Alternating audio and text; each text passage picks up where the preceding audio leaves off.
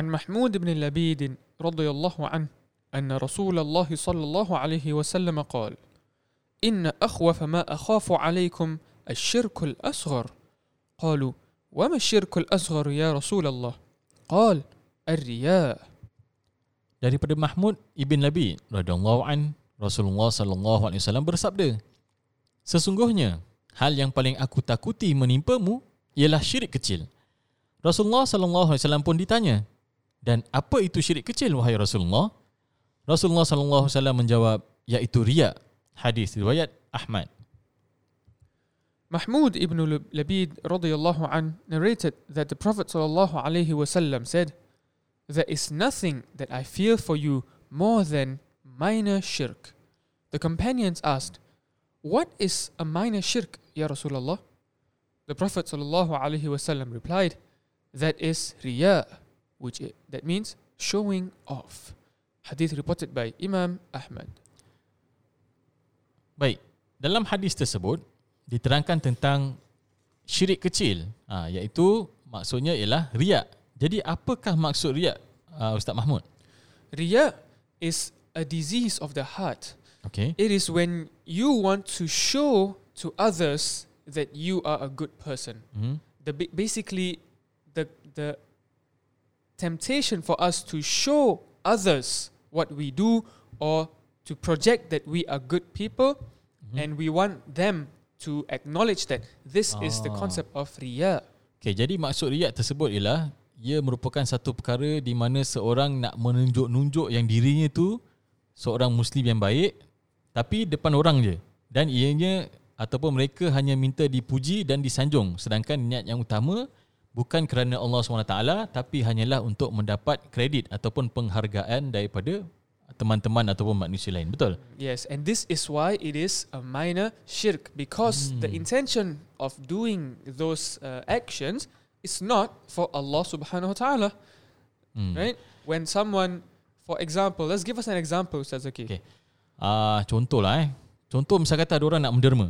Ah, dia memang banyak duit nak menderma. Tapi apabila datang dia nak derma kat masjid lah contoh eh.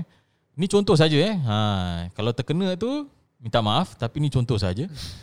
Jadi bila dia datang nak menderma, dia akan tunggu sehingga orang ramai ataupun orang ramai yang tengok dia nak derma baru dia derma. Dan apabila dia dah derma duit tersebut, dia akan se- dia akan sebarkan dia akan bilang semua orang eh aku telah derma duit sebanyak uh, seribu dolar kepada masjid uh, kau ada kau tak ada uh, eh jadi dia nak menunjuk-nunjuk ataupun dia sengaja panggil ramai orang ah mari sini sama ramai sini aku nak derma duit.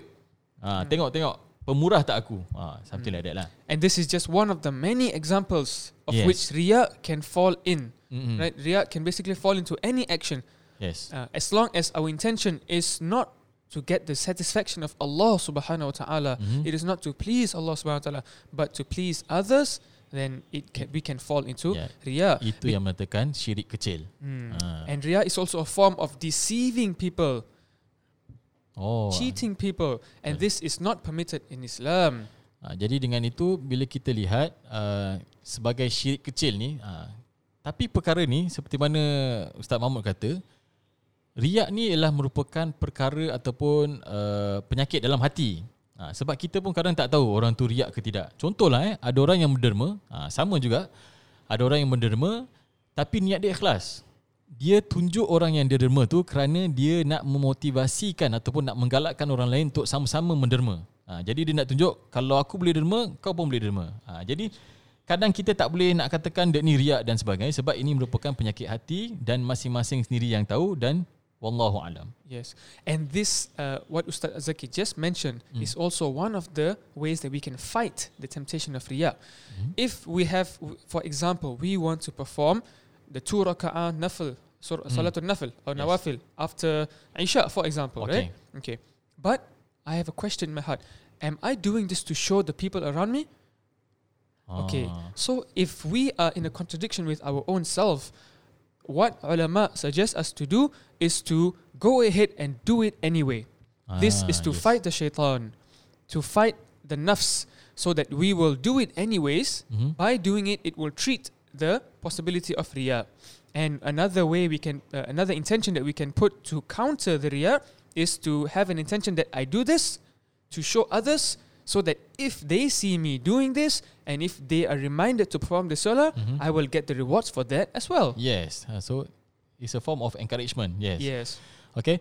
Jadi dengan itu kita lihat maka kita kena simpankan dalam hati kita iaitu kena sentiasa merendah diri di halayak ramai kerana Allah suka orang-orang yang bertakwa dan bukan orang yang riak. Yes. So those who have humbleness in their hearts and taqwa, fear Allah SWT, it is hard for them to get to get this disease called riya into their hearts. Betul. Ha, dan untuk mengakhiri kita tahu bahawa syirik itu merupakan satu dosa yang besar dan di mana dosa yang tidak diampunkan oleh Allah Subhanahu Wa Taala.